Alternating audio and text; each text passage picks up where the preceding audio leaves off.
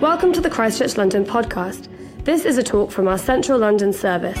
To find out about upcoming talks at each of our services, or to listen to other talks, please visit christchurchlondon.org. Amazing. Happy bank holiday. Gosh, excuse me. I feel like every time I have a cough, and I'm like, it's not this, it's actually my hay fever. Um, I'm currently conducting an experiment.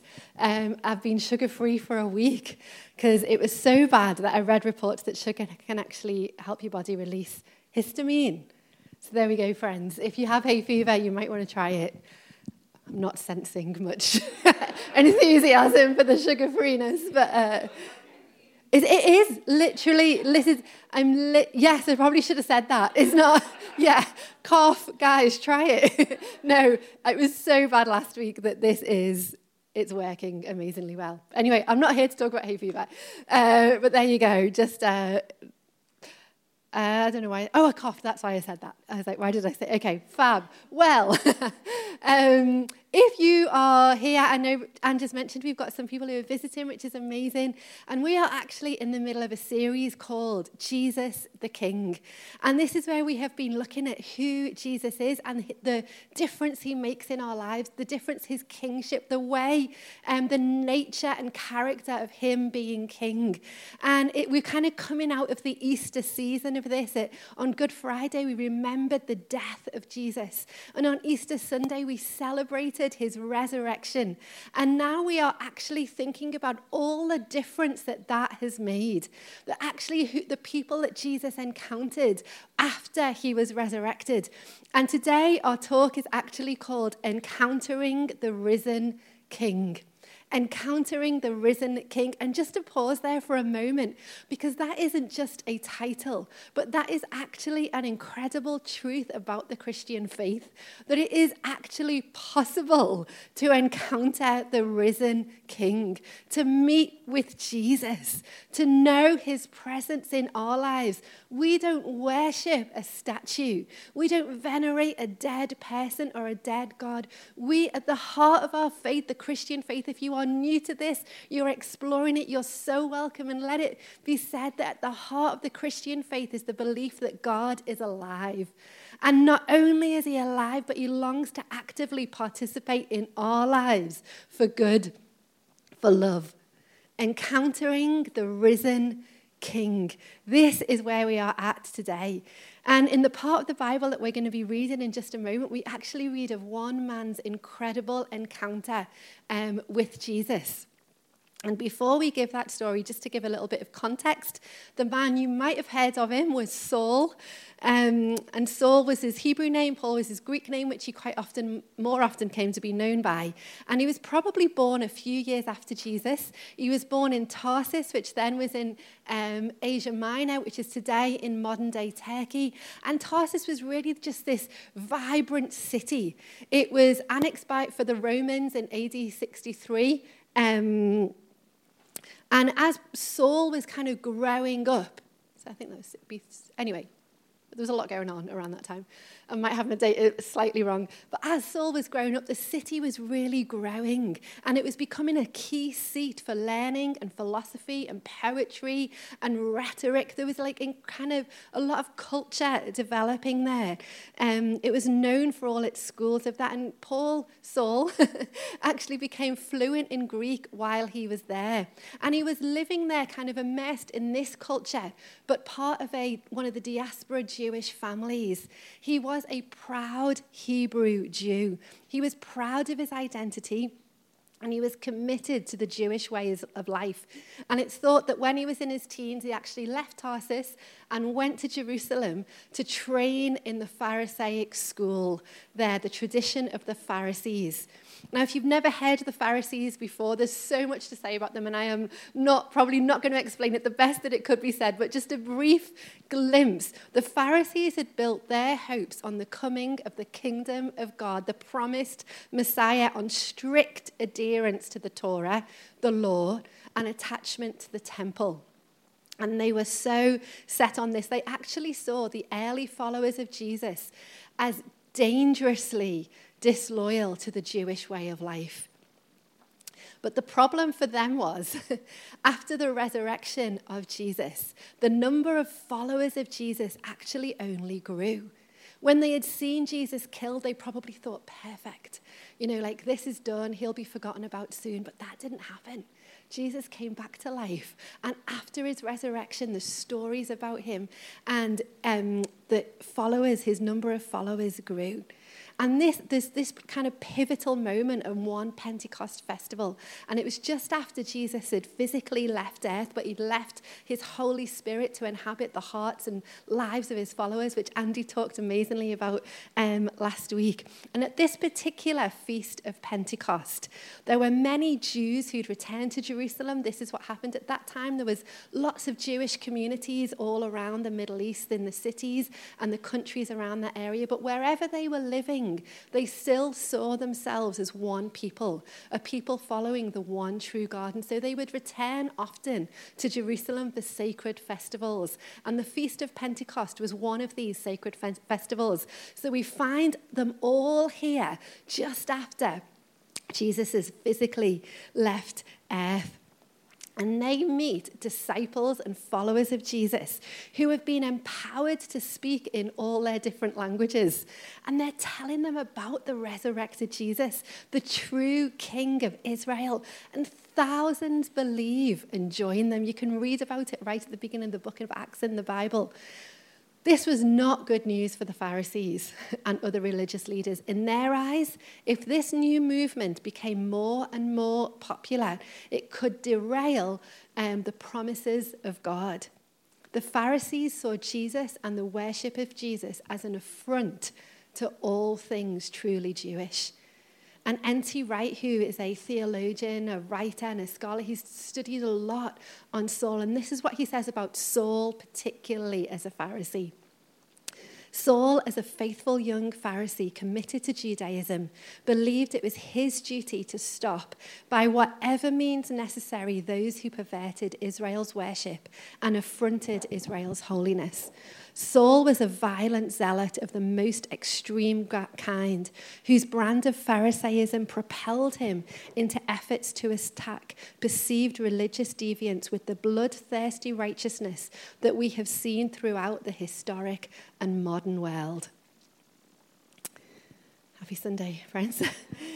But it is important to give this context. It is important to understand what the context that Saul had grown up in and who he actually was. And so after this festival of Pentecost, the persecution begins. First, with the stoning, the killing of Stephen, one of Jesus' followers, which Saul watched over. And after Stephen's death, many of Jesus' new followers realized that Jerusalem wasn't safe anymore. And they began to leave Jerusalem to go and live in Judea and Samaria, Samaria and the areas surrounding. But the sad thing is that that didn't stop the persecution. They were simply um, found, people would hunt them down. And Saul gave everything to capturing, imprisoning, and killing followers of Jesus. And this is what he himself said about himself in Galatians 1. He says this. For you have heard of my previous way of life in Judaism, how intensely I persecuted the church of God and tried to destroy it. I was advancing in Judaism beyond many of my own age among my people, and I was zealous for the traditions of my fathers. This was consuming Saul, this zealousness. And when we meet Saul in the passage that we're just about to read, he has heard that the movement of Jesus' followers has spread to Damascus. And so we meet him when he is on the road, on the way to Damascus. Except that everything changed on that journey. On that journey to Damascus, Saul had a life changing, history changing encounter with the resurrected Jesus. This is what happened. Acts chapter 9. Meanwhile, Saul was still breathing out murderous threats against the Lord's disciples. He went to the high priest and he asked him for letters to the synagogues in Damascus, so that if he found any there who belonged to the way, whether men or women, he might take them as prisoners to Jerusalem. As he neared Damascus on his journey, suddenly a light from heaven flashed around him. He fell to the ground and he heard a voice say to him, Saul, Saul, why do you persecute me? How incredible is this that Jesus so identifies with his followers that he actually says, Why do you persecute me? He didn't say, Why do you persecute them? Why do you persecute me? Who are you, Lord? Saul asked. I am Jesus, whom you are persecuting, he replied. Now get up and go into the city, and you will be told what you must do. The men traveling with Saul stood there speechless. They'd heard the sound, but they didn't see anyone. Saul got up from the ground, but when he opened his eyes, he could see nothing. So they led him by the hand into Damascus. For three days he was blind and didn't eat or drink anything. Now, in Damascus, there was a disciple named Ananias. The Lord called to him in a vision, Ananias. Yes, Lord, he answered the Lord told him, Go to the house of Judas on Straight Street and ask for a man from Tarsus named Saul, for he is praying. In a vision, he has seen a man named Ananias come and place hands on him to restore his sight. What would you do if you were Ananias? Like, what a huge moment. This was serious stuff. And God appears to Ananias and tells him, Go and find Saul of Tarsus and pray for him. I mean, I don't know what I would have said. Uh, probably something along the lines similar to Ananias. Uh, Lord, Ananias answered, I've heard many reports about this man and all the harm he has done to your holy people in Jerusalem. And he's come here with the authority from the chief priests to arrest all who call on your name. Ananias was probably thinking, God, I've got to tell you who this guy is. Like, I don't think you understand this situation here. Like, I can't go and see him. I don't know if you know, but this guy's actually out to capture and arrest us. God knows exactly who Saul is and exactly what is going on. And he says to Ananias, Go. This man is my chosen instrument to proclaim my name to the Gentiles and their kings and to the people of Israel. I will show him how much he must suffer for my name. And then, what an incredible next sentence. Then Ananias went to the house and entered it. What would that moment have been like? Like, no, can you imagine? like, what, what would that moment? I think it's incredible what he says. Placing his hands on Saul, he said, Brother Saul, the Lord, Jesus, who appeared to you on the road as you were coming here, has sent me so that you may see again and be filled with the Holy Spirit. Immediately, something like scales fell from Saul's eyes and he could see again. He got up and was baptized, and after taking some food, he regained his strength. What an incredible story. And there is so much to unpack here, so much that we actually won't get justice um, to do in our time together this morning. But this encounter with Jesus changed Saul, it freed him. It opened his eyes to see who Jesus really was. This is, it's so um, simple and obvious in a way. But any encounter with Jesus is about Jesus. Any encounter with Jesus is about seeing Jesus for who he really is. It's about knowing Jesus. It's about our eyes being opened to know Jesus. Saul was blinded by Jesus so that he could really see him. That's what an encounter with Jesus does. It lets us know who God is, not just an idea of him, but personally. Personally, who Jesus is and who we are, and how we are seen by God. An encounter with Jesus is about a shift in perspective. Saul's vision on the road to Damascus equipped him with an entirely new perspective. It was still grounded in all the history and the tradition and the promises of the faith, but he came to see that Jesus was the fulfillment of all those things, not the things that he was actually following. Jesus had already come and had already inaugurated the new age, and Paul was commissioned to be an agent of it. His encounter with Jesus radically, totally, forever changed his perspective perspective on who God is and the way that he works.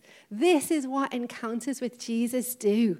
They radically and empower us to see Jesus and to find ourselves loved by him. It's removing the scales from our eyes that ourselves or others might have put there so that we can have our eyes opened to actually know, oh, this is who you are. This is who you are when I was younger, I'm from Liverpool, when I was younger, my grandma um, moved to Runcorn, which is just like a little bit away from Liverpool. And to get there, you would have to cross this bridge. And you can see the bridge, you can see the road, you can see the road markings on the green bridge, and then the design of the bridge, which does this. And there was a lot of talk because it was, I think it had not long been built. And my grandma moved there when I was about seven, and there was talk about, oh, how we're going over the London, the not the London Bridge, that would have been a long journey, uh, the Runcorn Bridge, and we'd go, oh, how'd you get to Runcorn? Oh, you know, the Runcorn Bridge. I don't know about you, but my uncles also always seem to talk about travel. How'd you get here? The M53, how's the traffic? There's a lot of, like, just talk about that whenever we went out. Did you come over the bridge? Yeah, yeah, yeah, we came over the bridge. And I remember, like, the first time we were going to see my grandma after she'd moved there, and I heard that we were going over the bridge, and I'd seen it, and I was, like, so excited. And I was so disappointed when we drove, I thought we were going to drive over that. And I was like, we never went over the bridge. Like we, and we got to my grandma's. How'd you get here? Yeah, we went over the bridge. And I was like, we never went over the bridge. We went under the bridge. We went under. And I was about seven. And for a while, I don't know why I didn't say anything, but I carried this for a while. And I was so frustrated until one day I said to mum, why does everyone say that we go over the bridge when we go under it? And it was only obviously as an adult that I was like, oh, we are going over the bridge. I see that we actually are crossing the river and we are going over the bridge to get there. It's a silly example, but my perspective totally changed. And the kingdom of God is described in the Bible as kind of seeds or very small things that we are given that actually have all the full potential of the kingdom of God, but we get to tend to them. We get to grow them in our lives. We actually get to like be changed by them. And it was a silly example, but when we first come to know Jesus and as we grow in friendship and relationship with him, as we continue to encounter him, as we tend to the seeds of his presence in the kingdom in our lives, our perspective begins to shift. We come more and more to see who God is and what we once thought we might not think any longer. God sometimes changes our minds, and that's not a bad thing. We actually grow in wisdom and maturity. We grow in friendship. We grow in compassion and kindness.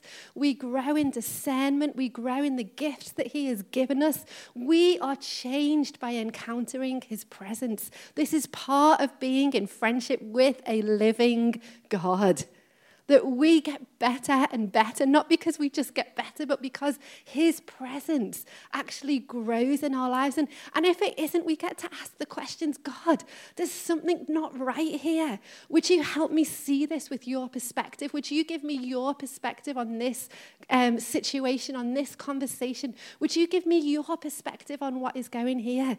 And He does. This is what encounters with Jesus do. Saul had been so concerned with defending the law in the temple that he missed that Jesus was the fulfillment of all of those things that he was longing for. But Jesus shone the light of his presence deep into Paul's heart and changed him forever. This is what Jesus does. He shines the light of his presence into our lives. So, how you know, we don't just read this story to say, oh, wasn't that a great thing for, for Saul? We actually go, how do we encounter God? How do we encounter the risen King? And there's no formula. I'm not here to say, guys, I've got the secret. I've been holding it all this time. I know you've never heard it before, but today, the 1st of May, in this service, I have got the secret. you, a lot of us, will probably know what I'm going to say. And yet, I hope that, um, and I include myself in this, excuse me, that we never take for granted what we have been given by God, the ways that we can encounter Him. And so, as we just go through some of these, and if this is your first time hearing it, then know that these are the gifts that we have been given. And one of these is the Bible. One of these is the Bible. This is the primary way that we are going to encounter Jesus, that we are going to come to know who Jesus is. This is where God has revealed himself. God is a mystery. We start with this, and he has said that we can know him and be known by him.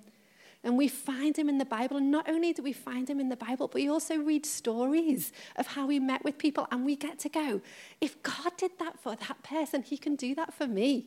He can do that for my family. He can do that for my friends. He can do that again in my day. What he did then, he's the same God. We get to find the ways that he works. A, a number of years ago, when I was um, living in Liverpool, we'd actually set up. Um, a prayer room community, and there was a few of us that kind of gathered around it, and there was just this space that anyone could come into and pray. And one day, a guy came in, and he's told this story of what had happened a couple of years previously. And he was at that time he'd kind of got involved in a local church, but he came and he said, "I want to tell you a story." And he talked about how a couple of years previously he was very addicted um, to certain kinds of drugs, and he'd got into a bit of trouble, and he needed to lie low somewhere. And the only place that he knew to go was his grandma's flat. And he was like, he just needed to stay in this flat. He didn't leave it. There was hardly anything in it, um, like a chair and no TV, but there was a Bible. And he said he realized that he'd just come to the end of himself. He'd hit rock bottom. And he cried out to God and he said, If you're real, would you show yourself to me or words to that effect? Would you let me know you're here? Would you let me know who you are? And the first night on his own in that flat, he said he took his drugs and he got high and he went to sleep after he'd prayed that. And the next night, he prayed the same. He took his drugs, he got high, he went to sleep. And the next night, he prayed the same and he took his drugs and he got high and he thought, there's nothing else to do. I'm going to read the Bible. And he turned to the bit where Jesus was teaching his disciples to pray, and it had the Lord's Prayer. So he thought, I'll pray this. So he prayed the Lord's Prayer, and he went to sleep. The next night he got high, and he prayed the Lord's Prayer, and he went to sleep. And this happened for a couple more nights until finally he came to the night when he said, I think I'll just read the Bible tonight. And he just read the Lord's Prayer. And he said he woke up the next morning and he was completely and totally freed from his addiction. He'd not come to church. There'd been no preacher or host. It was him on his own in his grandma's flat with a Bible. And he met and encountered the risen king. And that started him on a journey. We don't just, that life isn't just about these moments, but there are these moments that change us and define us. And it started him on a journey to continue to meet the risen King. Him on his own saying, God, would I know you? And a Bible and Jesus revealed himself and changed everything. And I know that sometimes the Bible, I think I might have said this before, but can, we know that it's good for us, um, or, or we hope that it's good for us. I don't know where you're at today. And, and it can just be like, I know I need to eat. I'm just going to read the Bible. And so there's some meals that were like, mm, not great, but hey, I'm not hungry anymore. And there's some meals that you remember. I remember going to Rome and tasted gnocchi for the first time. And I was like, oh my gosh, is this what gnocchi is supposed to taste like? And I still remember that. And it was like, oh, I could, I could describe it to you if we have coffee later. I'll tell you all about the gnocchi I had in Rome.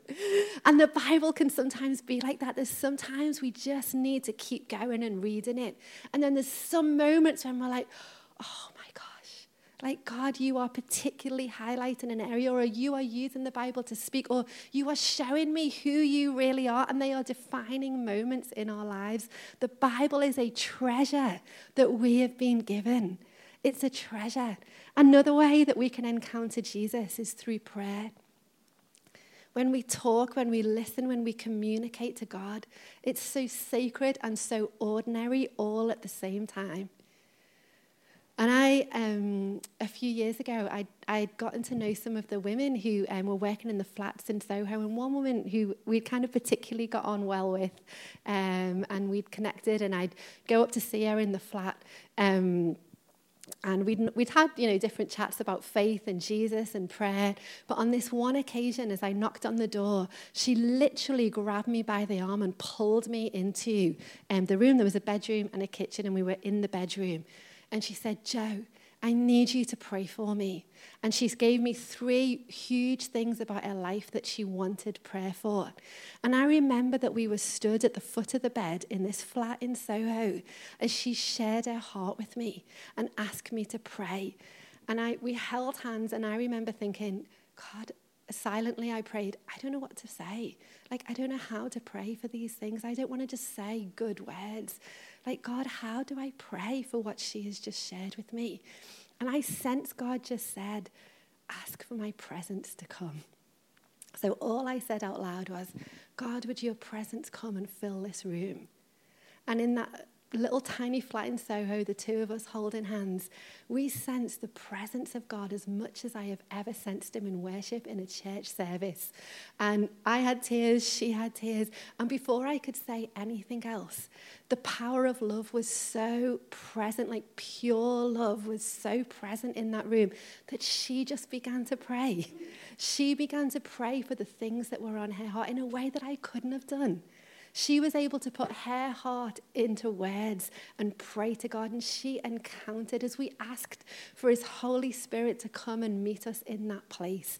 And as she continued to pray, and I got to stand next to her and say, Amen, we encountered the presence of God.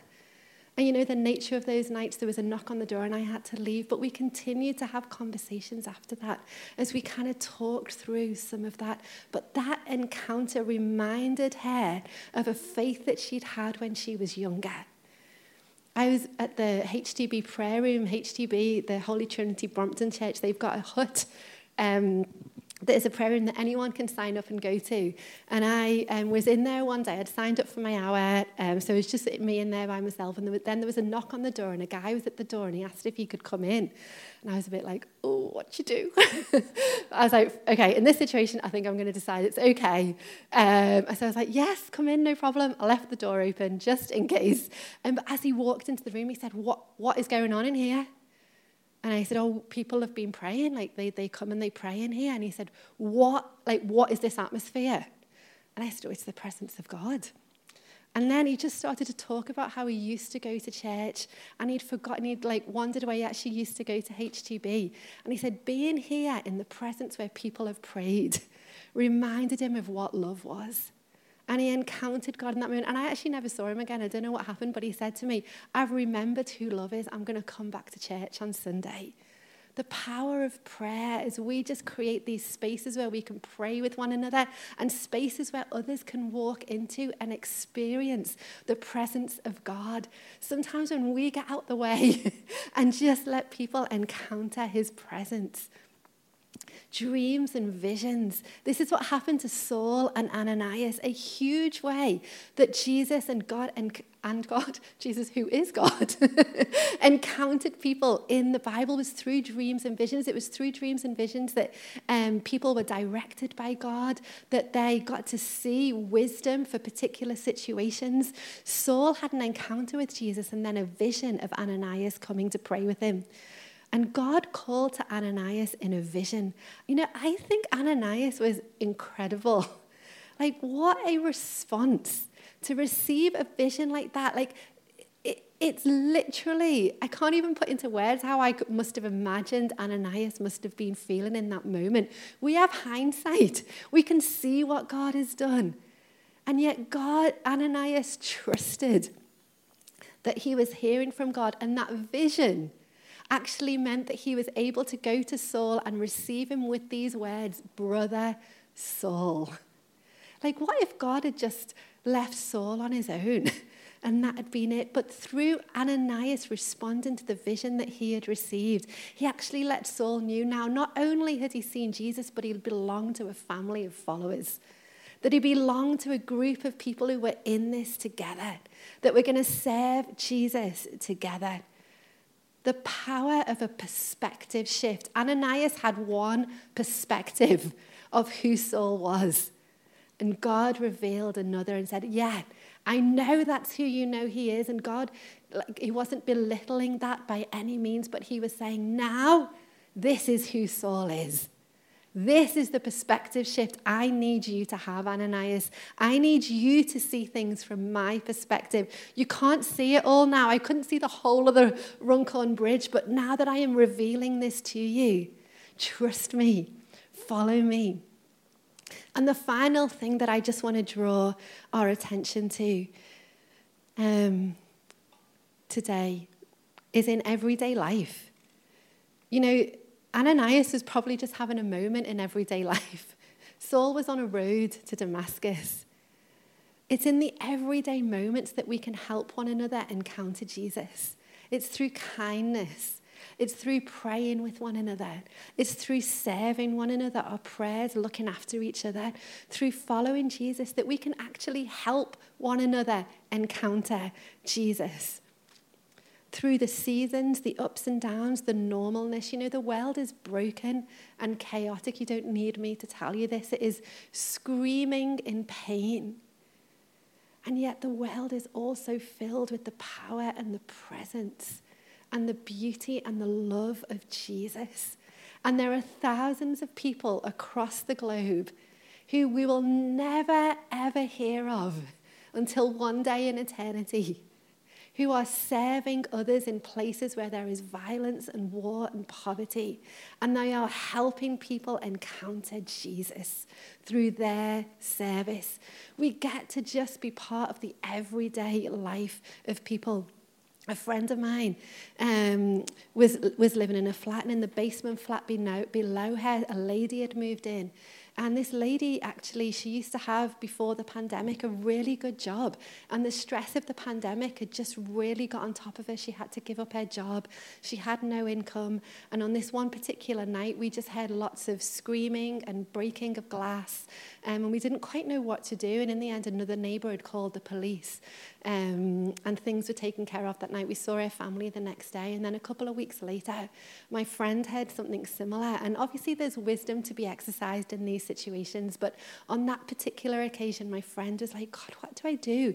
Do I call the police again? Do I, what do I do? And on that moment, she felt that God said, Go down and ask her if she's okay.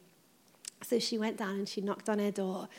Um, and the lady opened it and she just burst into tears when she saw my friend and she invited her in. They cleaned up the flat together and then they sat down together and the lady just started to share her story, just share where she was at, what had happened during the pandemic, and um, what she'd been going through. And she said to my friend, What made you come down?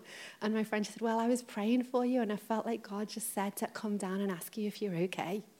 It wasn't huge. it was just simply, and that lady was so wowed by the fact that someone would actually come and say, God, God sees you. God sees you and he cares enough that he made me come down, not made, but like kind of made. we come down and ask if you were okay. And that just went on. They went on to have some other conversations, and, um, and that lady actually um, she, she moved on, but she said, No one's ever done anything like that for me before. She will remember that moment. I don't know if you've heard of Philip Yancey, he's an author. And right and he had a, a really really quite hard and horrific childhood. Um, he was raised by an abusive mother in um, just really um, horrific church circumstances um, the way that he was brought up. So much so that he, he writes this um, as i look back the greatest deception was just the representation of god that i had of this angry bully in the sky. And so my faith was suspended and then the title of my memoir, Where the Light Fell, comes from a quote from St. Augustine who said, I couldn't look at the sun directly, but I could look at where the light fell. And I, I read his memoir a couple of weeks ago, and he just tells in his memoir this incredible story of how it, like horrific basic it was a really hard read actually uh, the things had been but one day he went and sat by a lake And he just watched the birds and nature and the activity around this still lake where there was no one else. And something began to dawn on him about the mystery of God, about the beauty of God. And in that stillness, he was faced just with the power of nature. I don't know if you've ever experienced like that when you've looked up at the stars and realized how small we are, or you've had encounters with God when you just think, oh my gosh, like God, you're here. And Philip Yancey had this incredible, he'd call it a conversion experience, just sitting quietly by himself at the lake. And then he started to listen to classical music, which he'd not been allowed to do. And he fell in love with the woman who was to become his wife. And he writes this I had gone through this period of creating a shell to keep the church from getting to me, to keep my mum from getting to me. And it started to crack apart because it softened, as shells do when I experience those three things. And he said, I realized that my image of God could not be true if these things were products of that God. That God is a creator who invented love and beauty and those things. And then came that completely unexpected and unsought conversion experience at the lake. And as soon as you tell a conversion story, people are tempted to say, oh, well, I've never had one of those. And it's true. I'm not setting out a formula. This is the way God acts. I'm just saying this is the most important scene in my life. I can't deny it. It happened and it was transformative. A long journey followed that. An encounter with God. There's so many ways to encounter Jesus. They change us. Some are dramatic. I don't know what your story has been. Some of us may have had or may um, desire dramatic encounters, and some of them are just still moments. But when we encounter Jesus, we shift our perspective. He awakens us, He heals us, He frees us, He redeems us. Sometimes it can happen in a moment, and some kind of, sometimes an encounter can begin the long transformative journey. But encounters with Jesus are powerful. I haven't shared all these stories as prescriptors of how you must meet with God, but as descriptions of who God is of who he is and of who he has shown himself to be. And I want to finish just by saying that an encounter with Jesus doesn't suddenly make the world right or mean that we won't encounter suffering anymore. Saul himself, Jesus said in his vision, I need to show Saul how much he is going to suffer for me. And Saul goes on to write as Paul in, um, in the New Testament. He talks about the, the things that he'd been through. He says, I've, I've received lashes from the Jews, I've been beaten with rods, I've been pelted with stones, I've been shipwrecked, I've spent a night and day in the open sea, I've been in danger from bandits, in danger from Jews, in danger from Gentiles, in danger in the city, in danger in the country, in danger at sea, in danger from false believers. I've labored and toiled, I've known hunger and thirst, I've gone without food, but beside everything else, I face the daily pressure of my concern for all the churches. This wasn't just, oh, now everything's okay. But then he writes this But whatever used to matter to me, I now consider nothing compared to knowing Jesus, compared to knowing the suffering and the power of the resurrection of Jesus. Encounters with Jesus change us. They free us, they change our perspective. It doesn't mean that we won't feel and experience the reality of life, but it means that we get to say, do you know what? Jesus himself is the gift. His presence is the gift, and who he is forming me to be is a gift beyond I can put into words. I wonder if the band um, could come back up. And I guess I just want to invite us. Um, as we just sing our final song together.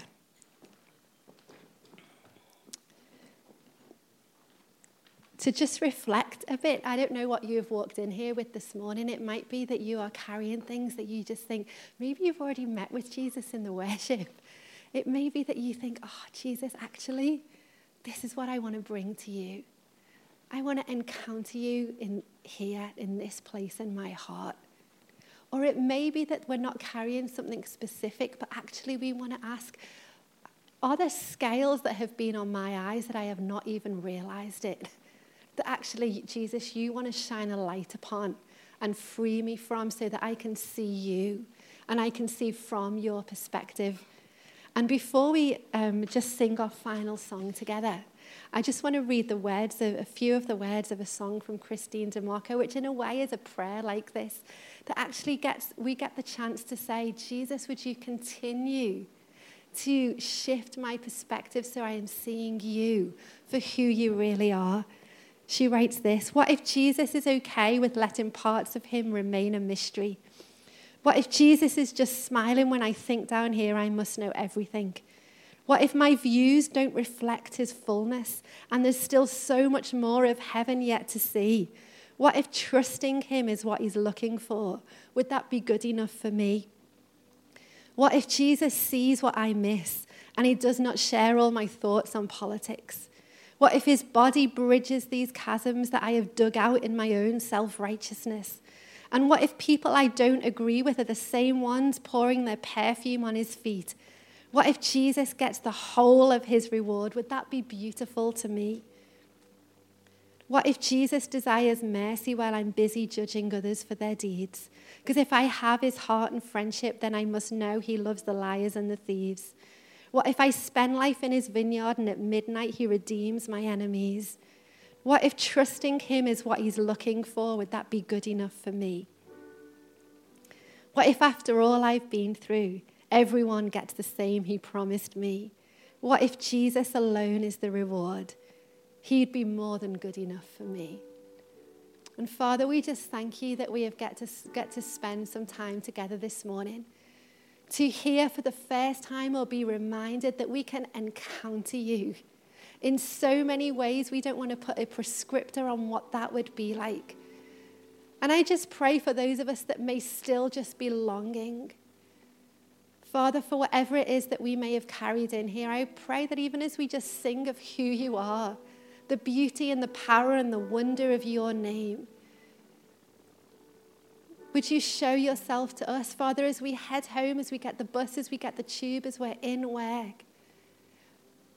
We long to continue to encounter you.